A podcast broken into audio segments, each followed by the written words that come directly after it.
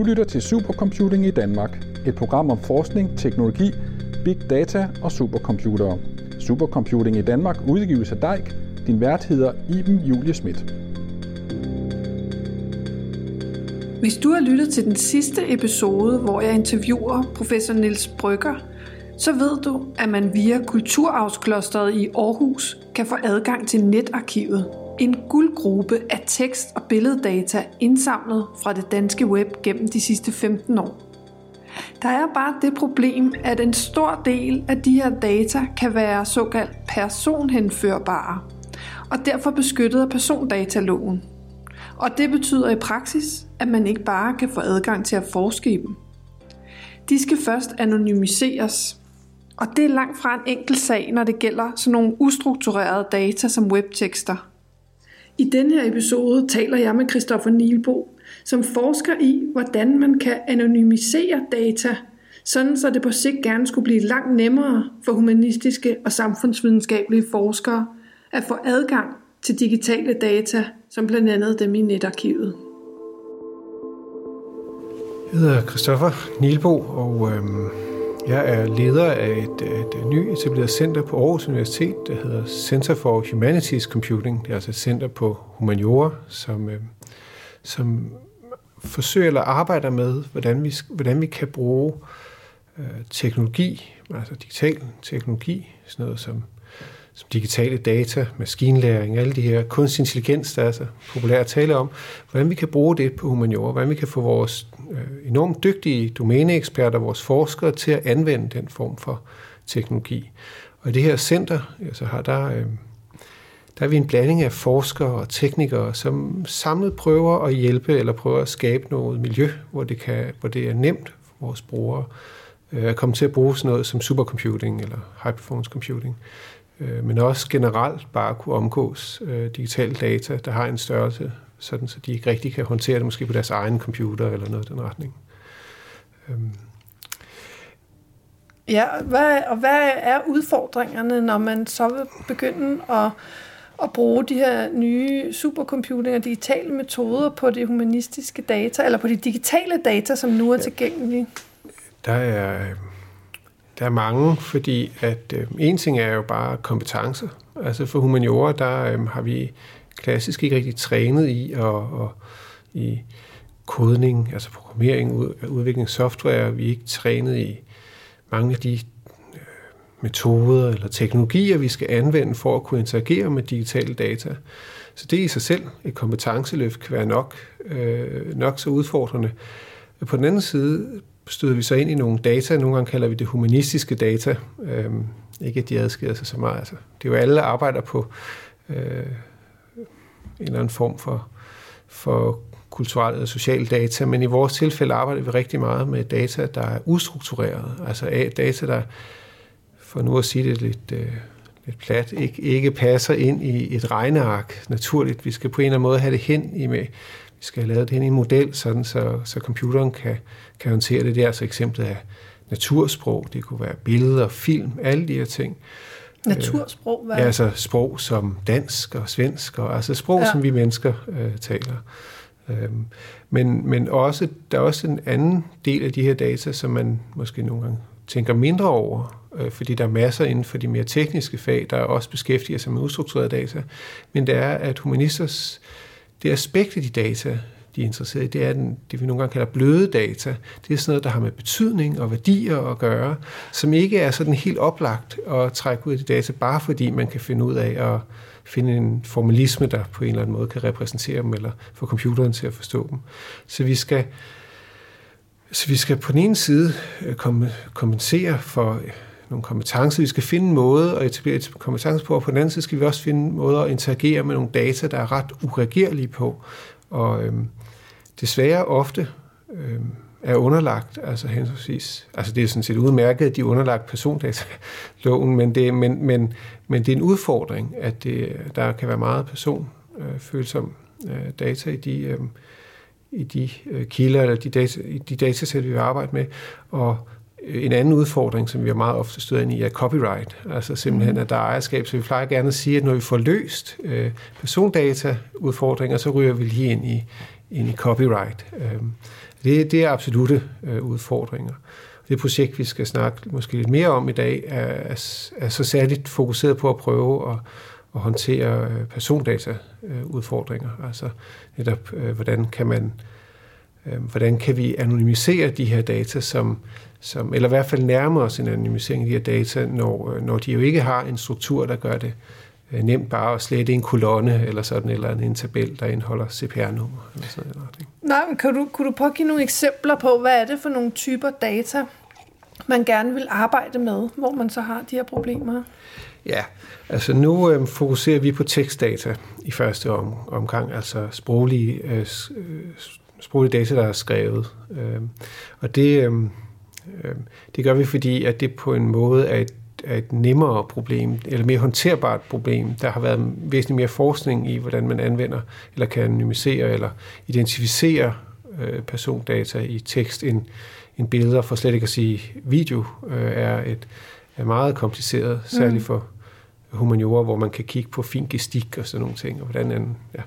Men så vi fokuserer på tekstdata, og vi fokuserer i det her omgang på tekstdata fra det danske internet eller fra netarkivet, fordi at det er, som jo dækker alt øh, data, alt tekstdata, der er på det danske internet potentielt, og det, det øh, og det er der mange, der er mange, mange forskellige forskere, der gerne vil arbejde med det, øhm, og det vi har set som den stor... altså det der jo er, er problemet med, med de her data, det er, at, øh, det, det er egentlig mere generelt er problemet med analysering af tekst, er, at hvis du, altså du skal ikke have særlig meget andet end, end, øh, end et postnummer, en persons køn, og, og, og, og, og så kan du øh, finde ud af, hvem, øh, hvem, hvem vi taler om. Altså, man, der, det er faktisk blevet vist, at med, med, med, med køn, øh, fødselsårstal og, og, øh, og, og, øhm, og postnummer, så kan du øh, identificere op hen i retning af 90 procent af, af alle amerikanere. Så det siger jo lidt om, hvor lidt der egentlig skal til. Og det problem bliver endnu værre, når vi har de her meget ustrukturerede data, hvor folk kan jo, kan jo sige hvad som helst. Ikke? De kan sige, at øh, min mor, som bor ved den grønne havelåge i nærheden af den eller hin benzintank, så kan vi straks identificere personen, og den slags ting skal vi have væk. Vi skal fjerne det, for at vi har anonymiseret data tilstrækkeligt, sådan så vi kan give folk adgang til netarkivet øh, data, men, men, øh, men vi skal jo samtidig passe på, fordi hvis vi fjerner alle de her ting, så kan, man jo, altså, så kan vi jo til sidst ikke rigtig lave nogen analyse på, for det er lige så meget den grønne havelov, der kan være afgørende for betydningen af de her data. Så det er en konstant balance mellem at prøve at lægge nogle filtre eller nogle masker ind over, og opretholde tilstrækkelig øh, øh, information til, at man kan lave øh, nogle af de analyser, som vores forskere gerne vil. Altså. Mm-hmm. Hvad, hvad, har I nogen allerede, altså har I eksempler på nogle specifikke projekter, som nogle forskere står og gerne egentlig vil i gang med, hvis det var muligt? Øh?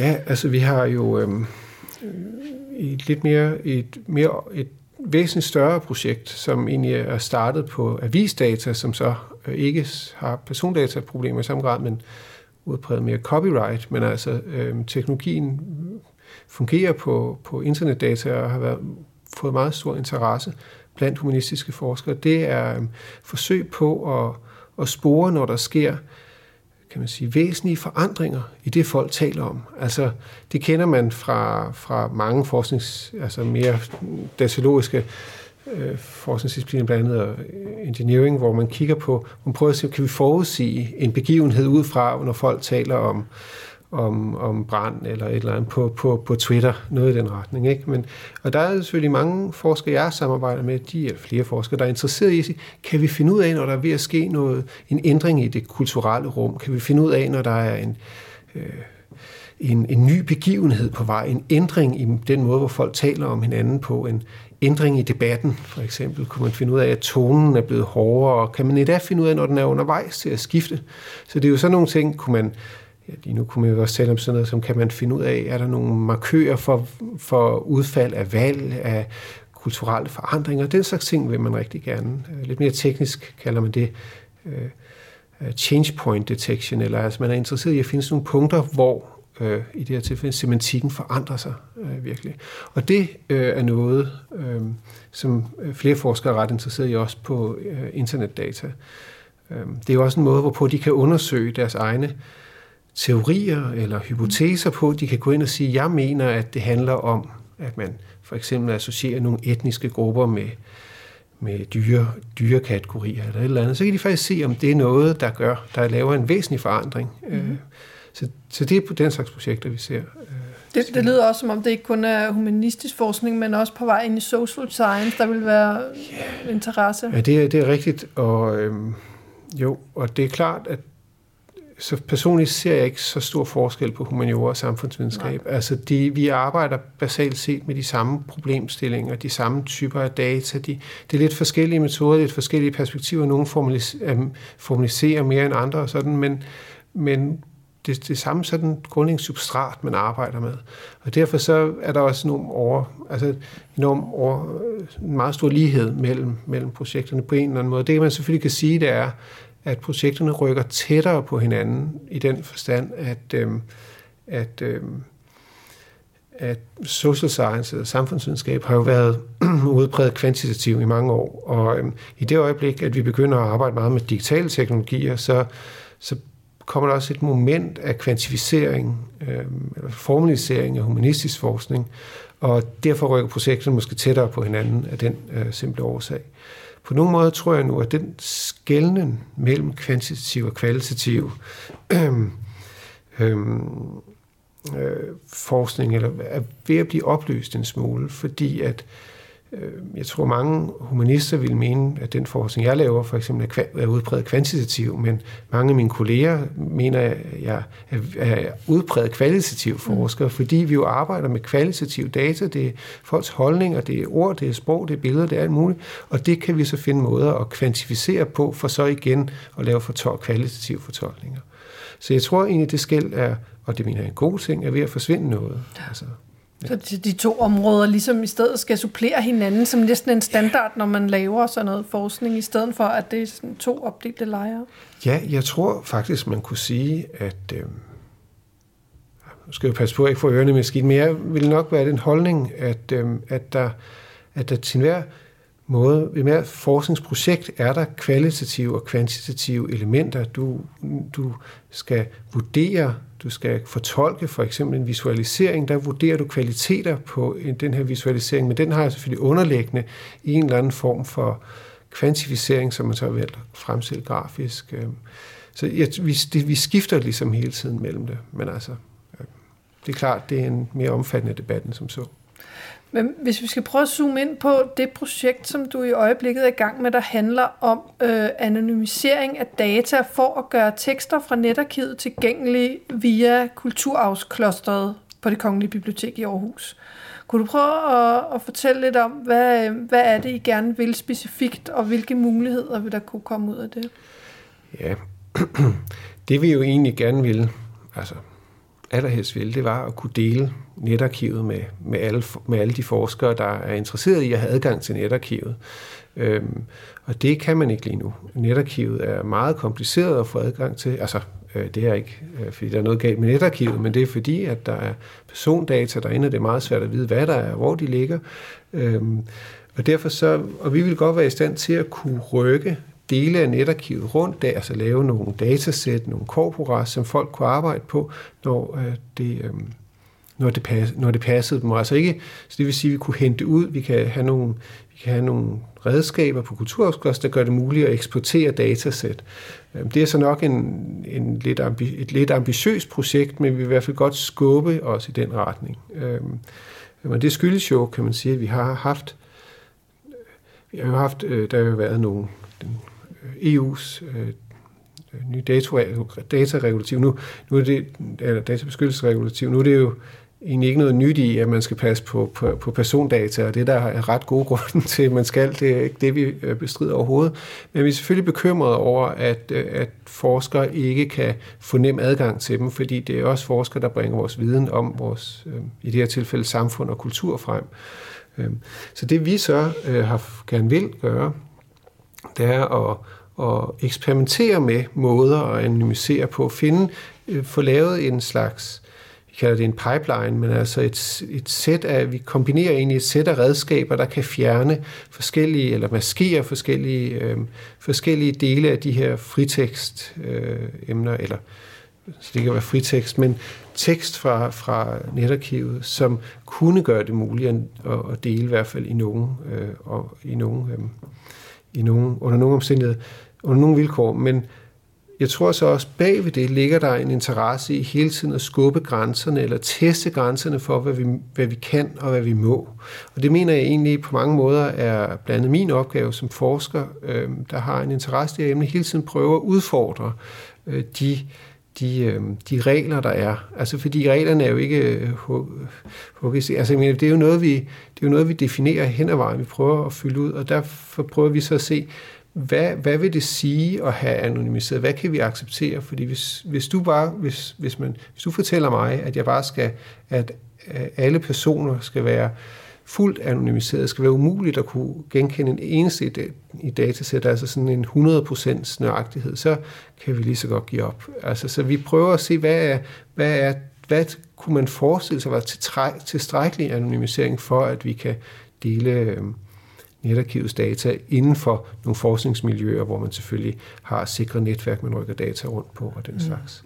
Man kan sige, at regler er jo også altid på en eller anden måde tilbageskuende. Altså, de bliver jo lavet på bagkant, og det her område, det flytter sig så vanvittigt hurtigt, så det er vel også vanskeligt for reglerne på nogen måde at være up to date med virkeligheden. Det er det, det er det helt bestemt. og, øhm, og der, altså, og der kommer hele tiden nye teknologier, som måske kan løse en del af, det her, af, mm. af den her slags problemer. Det er så også vigtigt at pointere, at en af de ting, der bekymrer mig, der oprigtigt bekymrer mig, det er, at vi har rigtig mange forskere, som har nu, der er meget, det, en virkelig specialister inden for deres område, der har en enorm viden, men som ikke nødvendigvis har en teknisk kunde, men så siger, jeg kunne godt tænke mig at omsætte det til noget, hvor jeg kan arbejde med for eksempel netarkivets data. Og så støder de ind i en række regler, der for dem ser fuldstændig uoverstigelige ud, og så opgiver de deres projekt øjeblikkeligt. Så siger de, det er simpelthen for stort et arbejde. Ja. Og det er jo det, vi gerne skulle have væk. Ja. Vi skulle gerne have fri forskning, sådan så fri data, så de kan gå til dem og finde ud af, om der faktisk er hold i den teori eller de overvejelser, de nu har. Og det er jo, det er jo i virkeligheden den slags problematikker, vi slås med øh, mm. øh, hele tiden. Det viser sig i øvrigt, det en vigtig pointe, at man, nu nævnte jeg indledningsvis, at vi havde der kompetenceudfordring, men faktisk er det et mindre problem. Det er næsten altid adgang til data, der viser sig at være flaskehalsen. Okay. Altså, så det, det er selvfølgelig der, vi skal bruge øh, øh meget krudt.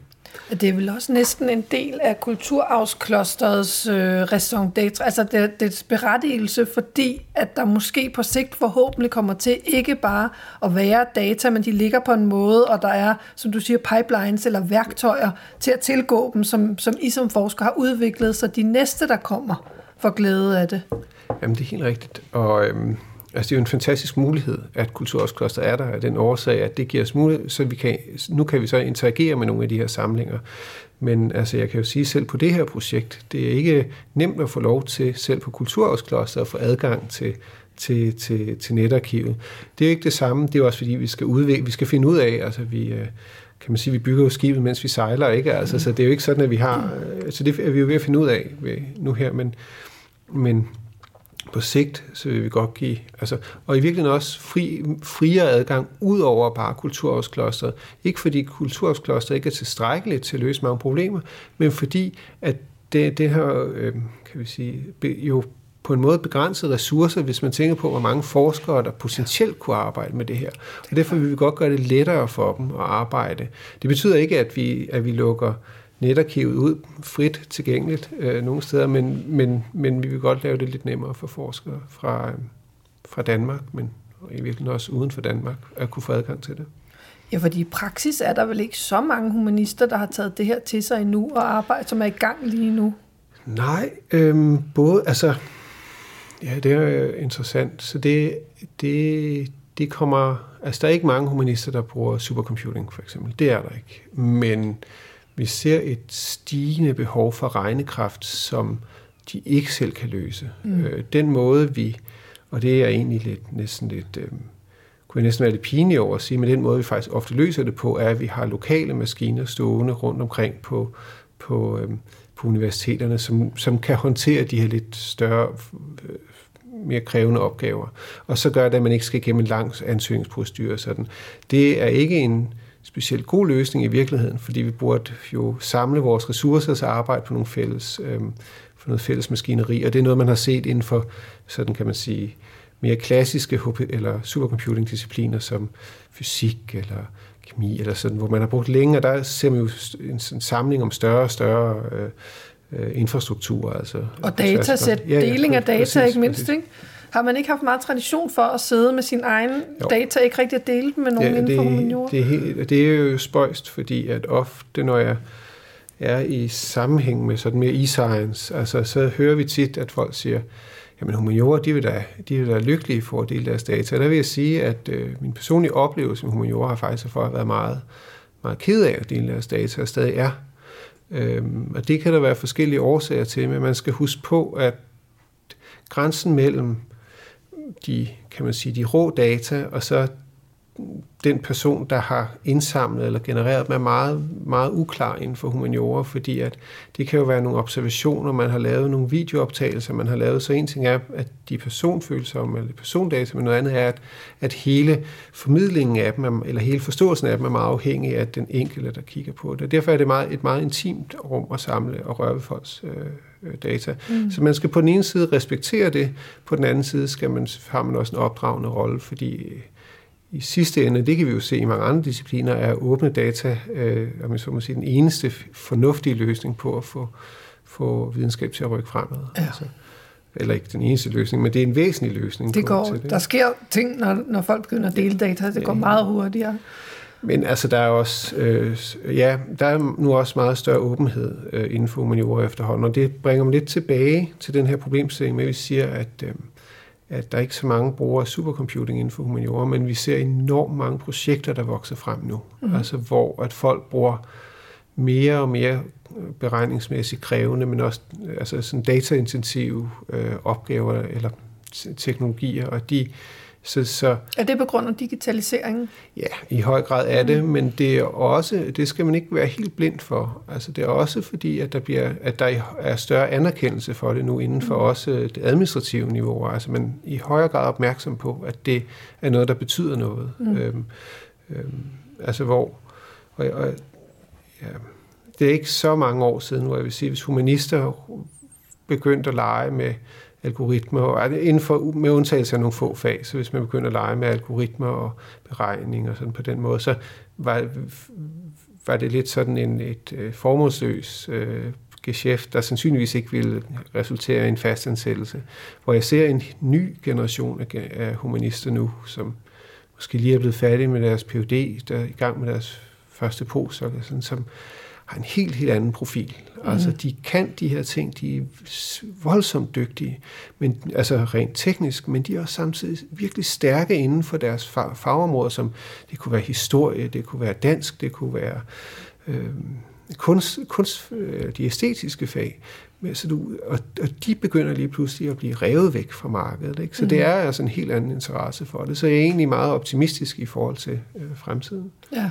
Øh alle de grupper, du lige nævnte der, de kunne jo godt have glæde af det projekt, I sidder nu og laver øh, i forhold til netarkivet, ikke? Jo, det er jo det. Og igen, i stigende grad er det, altså det her er egentlig et ret godt eksempel på projekt, som jeg typisk ender med at lave i dag. Altså det er, at vi, vi ligger på grænsen af egentlig mere infrastruktur meget ofte. Ikke? Altså det er selvfølgelig forskningsprojekter, men vi men vi prøver at lave noget, der gør det nemmere at få adgang til data, nemmere at gøre de ting, som vi selv har skulle kæmpe med at få, få, øhm, øh, få adgang til. Og det er klart, at et anonymiseringsredskab helt generelt, der, der er tilpasset dansk sprog, altså dansk er jo en lille sproggruppe, ikke? så det er ikke noget inden for sprogteknologi, er det jo ikke, øh, kan man sige, Danmark ikke øh, det, der er prioriteret allermest. Øhm, der er så nogle udviklinger, der gør i dag, at man i stigende grad ser, ser at øhm, redskaberne bliver mere og mere sprog uafhængige. Men ikke desto mindre, så er der stadigvæk træk ved dansk, der gør det væsentligt, at vi tager højde for dansk. Og der, der er det klart, at der er det væsentligt, at der er nogen, der arbejder med at lave øh, anonymiseringsredskaber. Øh, og netarkivet i allerhøjeste grad, fordi på en måde kunne man jo sige, at netarkivet repræsenterer jo den største data, altså den største, det største datasæt, hvis man kan ellers skal kalde det det, over øh, nyere dansk sprog. Ikke? Mm. Altså vi har jo simpelthen der en fantastisk samling af øh, altså også af billeder og alt muligt andet, men det vi så fokuserer på sprog. Og det er jo utrolige ressourcer, både sprogteknologisk, men altså også øh, øh, humanvidenskabeligt, man kunne, man kunne arbejde med der. Ikke? Ja. Øhm, udfordringen det er så at finde kan vi sige, den rette balance mellem, hvordan, hvad vi kan fjerne, ikke? Og, og hvordan man... Øhm, så i meget, meget, meget af den udfordring, vi sidder med, er jo ligesom, vi vil godt bibeholde, altså folk kan være, på den ene side skal vi have alt, der har, ved, har at gøre med personnavne, vi skal have sted, stednavne, ikke? vi skal have øh, datoer, ID, alle de her slags ting, men det er jo også på en måde det, man er interesseret i. Man er interesseret i at feste nogle af de ting, der sker på nogle steder, nogle personer og sådan. Så vi arbejder jo meget med, hvad, hvad kan vi fjerne, hvad kan vi, og, og hvordan kan vi, kan vi lave nogle, øhm, nogle masker, eller nogle alterne, nogle, sætte nogle andre øhm, personnavne ind, for eksempel, hvis vi kunne randomisere det på den måde, øh, eller erstatte dem med navne, hvor vi, som, så, så man stadigvæk kan bruge dem. Vi ved stadigvæk, der er en person der. Det er ikke så vigtigt, at øh, hvilke, ah, det er måske ikke helt rigtigt, men det er ikke så vigtigt, hvilke venner øh, Helle Thorning for eksempel har, eller noget i den retning. Det afgørende er, at vi kan se antallet af venner og de, og de øh, relationer, hun har øh, til dem, eller noget i den retning. Eller, mm.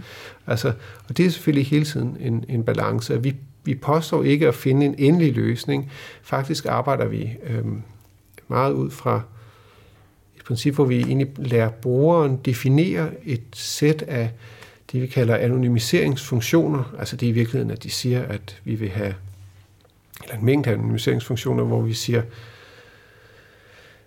hvor, man, hvor brugeren kan sige, jeg skal ikke have personnavn med, jeg skal ikke have, jeg skal ikke have, jeg skal ikke risikere CPR-nummer, jeg skal ikke den slags, men, men jeg vil godt øh, bibeholde øh, for eksempel steder eller noget i den retning. Og så, kan man, så definerer man dem, og så kan man få data øh, eksporteret øh, på baggrund af det. Mm. Øhm, den nuværende lovgivning øh, nytter det altså ikke rigtig noget med et sådan setup, men vi forestiller os fremover, Altså det, det gør det ikke muligt. Det anonymiserer ikke tilstrækkeligt til, at vi kan rykke data rundt.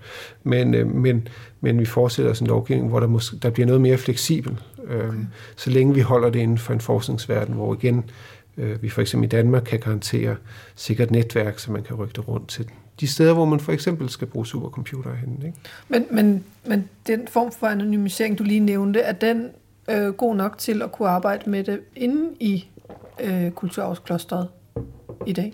Eller? Ja, altså det, øhm, det burde den egentlig være, mm. øh, men det gør den også, fordi at hvis du har et projekt derinde, så bliver du godkendt. Ja. Så ved at lave den præcise godkendelsesprocedure okay. for det. Og i princippet skulle du faktisk der kunne få adgang til de rå, altså til de oprindelige data. Mm-hmm. Hvordan det så præcis udformer sig, fordi at... Øh, jeg skal faktisk så sent som, jeg skal allerede, jeg skal igen til møde om det her i næste uge, for vi er ikke helt klare på, hvordan den aftale skal, skal, skal landes. Øhm, Øh, Øh, men det, der jo ville være meget rart, det var, at man kunne, man kunne hvis, hvis jeg nu, altså det der jo ofte er med forskning, det er, at et enigt for, et fuldt udfoldet forskningsprojekt er dyrt. Det koster mange penge. Og det er lidt farligt at kaste sig ud i et sådan projekt, uden at finde ud af, om der faktisk er noget om snakken. Og derfor ville det jo være fint, hvis man kunne få eksporteret sådan et pilotdatasæt, eller sådan en lille datasæt, hvor man kunne teste på og finde ud af, er det faktisk noget, vi kunne gå i retning af. Det kræver meget mere fleksibel form for anonymisering. Altså, altså det er i virkelig meget det, vi stiler i retning af. Altså, hvordan kan vi eksportere data derfra? Det lyder lidt som om, det er et projekt, der aldrig bliver færdigt. Det er I ja, gang med. Det, det, det, man kan sige som, som interesse, altså så det gør det heller ikke på den måde, men det bliver færdigt nok, kan man sige, til at vi kan introducere en pipeline, der virker, og som vi kan dele med andre mennesker. Det, øh, så det, det gør det inden for den... Nu, nu skal man altid passe på med at love deadline, altså sådan... Øh, øh, sådan, øh, numeriske deadlines, i hvert fald i, i tid på, på softwareudvikling. Øh, det, Øh, men men, men vi, vi skal nok nå det inden for øh, projekthorisonten. Og hvad, hvad er det? Fordi... Altså en halv års tid vil jeg tro, vi har, vi kan få det okay. igen på. Så, så vil der, der, være... der har vi noget, grunden til det er, at vi har arbejdet på det et stykke tid. Ikke? Så vi har egentlig en pipeline, der fungerer. Øh, så er der noget, at den skal overføres til kulturårsklosteret, og det er ikke helt så lige til af forskellige tekniske grunde. Øh, men ikke noget, der ikke kan løses, så der er nogle dygtige udviklere der også, så det, det tvivler jeg ikke på. Det skal vi nok få til at fungere. Øh, men, og, det, og, så, og så kan vi så begynde at se, hvordan, den op, hvordan det faktisk opfører sig på, på dansk internetdata. For en af de udfordringer, vi har haft, det er jo i og for sig, at vi har skulle lave sådan en pipeline, uden at have adgang til de data, som vi egentlig skal finde ud af at anonymisere. Okay. Fordi vi må jo ikke tilgå det danske internet fra vores lokale øh, server. Kan man så komme udenom, fordi det danske internet er jo tilgængeligt på mange måder, men, det, men, men, øh, men i princippet har vi ikke haft adgang til de data, som vi skal til at anonymisere. Det er så det, vi skal eksperimentere med på Kulturarvsklosteret i virkeligheden. Okay. Og finde ud af, hvor godt, hvor god vores pipeline faktisk er mm. øhm, øhm, på de øh, egentlige øh, data, der er der. Og så introducere fjerne forskellige elementer. Ikke? Mm. Øhm, det er klart. Jeg vil sige, nu her er, er, er det setup, vi har, er sådan lidt... Øh, softwareingeniør i min gruppe, og han ryster altid på hovedet, fordi det er, det er en stor kombination af, af forskellige redskaber, der er holdt sammen med gaffatape, ikke? Øh, og det er ikke særlig veldokumenteret. Det er jo nogle af de udfordringer, der er, fordi en ting er, at vi kan få det til at fungere, men det her skulle gerne kunne skalere, sådan så andre grupper også kan bruge det. Ikke? Ja. Øhm, og det, øhm, det har man som forsker meget svært ved, fordi at vi tænker jo altid bare i det næste, næste nye. Altså, så snart noget fungerer, det er fint, så skriver man en artikel, så, laver, så går man til det næste projekt. Og derfor er det enormt vigtigt, at når man laver sådan et projekt som det her, at, øh, at man har andet end forskere involveret. Folk, der er gode til at, at dokumentere software, jeg har nogle praksiser, øh, nemlig softwareingeniører. Så det er normalt meget, det mener jeg er meget vigtigt. Mm. Men det lyder som om, at inden for en overskuelig fremtid, så bliver det nemmere, hvis man er en humanistisk øh, forsker og har nogle ting, man for eksempel i netarkivet gerne vil bruge alle de, ja, der ligger en million websider jo ja. i det arkiv over, samlet over 15 år, så der må være meget at komme efter. Jeg vil lige pointere det her, der er jo en juridisk side af det her, ja. og den, den, øh, den, øh, den juridiske side kan jeg, kan jeg i sagens natur ikke tage noget ansvar for. Altså vi kan sige, vi kan, komme, vi kan prøve at vise, hvor langt vi kan komme med eksisterende teknologi, øhm, og det kan vi gøre vores bedste for. Men der er selvfølgelig en juridisk side, som jo i første omgang er det kongelige bibliotek, der skal vurdere, ikke? men altså, øhm, og desværre er det ofte den, der kommer til, den der men med vil eller ej, der sætter øh, forhindringer for projekterne. Ja. Men i hvert fald har vi et redskab klar, der kan bringe det øh, noget af vejen, øh, vil jeg sige. Ja. Ja. Jamen, det bliver spændende at se, hvad der kan komme ud af det. Altså, hvor humanistisk forskning, der tør tage de her nye metoder til sig, hvor det bevæger sig hen i, øh, i de år, der kommer. Ja, det er det, det jo gerne skulle. Altså, jeg, jeg hører ikke til dem, der tænker, at humaniora i og for sig bare skal lukkes. Altså, og, så, og så skal det hele blive måske social science eller sådan et eller andet, altså hvor det hele, eller, men, eller samfundsvidenskab, men, øhm, men så jeg synes, men det er enormt vigtigt, at man som humanist omfavner sin kompetence, altså sin, sin kerneområder, og bruger dem til at berige øh, de her, de data, den, de, den slags data, vi har adgang til, også på den skala, som vi får til adgang til fra Kulturarvsklosteret. Øhm, og det øh, jeg er glad for at se, at det er måske også noget, man er opmærksom på andre steder. Ikke? Fordi de her data er jo ikke, igen, de mangler den struktur. Det er, det er svært at få betydning ud af, af, af en computer. Den, computeren forstår ikke noget som helst, vel? Altså den kan lave nogle beregninger, men den, den forstår jo ikke øh, betydning af noget, eller øh, kan ikke finde ud af at læse en tekst, som vi gør. Øhm, og der er det jo meget også ofte viden om kultur, om historie, om samfund, der gør, at man kan se den lille forskel, der kan gøre enormt meget i forhold til, hvordan en, en, en, en besked, et meme, et eller andet på internettet faktisk kan gøre en væsentlig forskel på øh, nogle, nogle grupper. Ikke? Mm. Og det er den, den ekspertise, den kom så, vi skal, vi skal finde ud af at vil ikke sige høste, men bringe ind i, i den her smart datadrevne øh, øh, øh, nutid, men også fremtid, vi er på vej øh, ind i. Og øh, hvis det lykkes sådan nogen som mig og, og mine kolleger at gøre det nemt for humaniora at, deltage, at bidrage til det, så tror jeg, at, at, det, øh, at, at, øh, at, vi, at, vi, at, at humaniora går en lys fremtid øh, i møde. Men jeg vil bare understrege, at det ikke, altså humanister kan det, humanister skal kunne. Det er korrekt med deres, den viden, de har, er enormt værdifuld. Det er lige så meget os andres opgave at finde måder, hvorpå vi kan bruge den selvfølgelig klart, at der er noget kompetence, man skal løfte, så man kan have en dialog, men altså, den skal ikke ligge på humanioras spor. Altså, det er meget høj grad vores opgave. Altså, nu er jeg selv humanist, men også de folk, jeg arbejder med, opgave at finde ud af, og, og hvordan vi kan, kan samarbejde om at få den øh, viden aktualiseret. Men nu har det humanistiske fakultet i Aarhus jo så fået sådan et center. Ja. Så det er jo et stort skridt i den rigtige retning. Det er det helt bestemt, og jeg vil... Øh, og vi, altså, der er jo ikke noget på, på naturvidenskab for eksempel, og science bredere, er der jo ikke noget underligt i, at man har centre, der står for beregning og for, kan, kan hjælpe med forskellige også dataanalyser. Du har også mange folk, der i og for sig gør karriere ud af at rejse rundt og arbejde for forskellige grupper. Det bare ikke været så stor tradition for det inden for humaniora, øhm, og man skal være meget opmærksom på, hvordan man hvordan man skaber karriereveje, hvor det kan lade sig gøre. Jeg er enormt glad for at se, at man er opmærksom på det, man er på Aarhus Universitet, men altså også mange andre steder, begyndt at se, hvordan kan vi hjælpe det på vej på humaniora. Mm. Sådan så, at man, man kan man sige, stadigvæk kan blive fastansat, til trods for, at man har publiceret inden for 17 forskellige områder, i stedet for kun at fokusere på et øh, område. Så det er meget, meget positiv øh, udvikling, det må jeg sige. Ja. Øhm, Jamen, held og lykke med projektet på klosteret og med, og med det nye center. Ja, tak for det.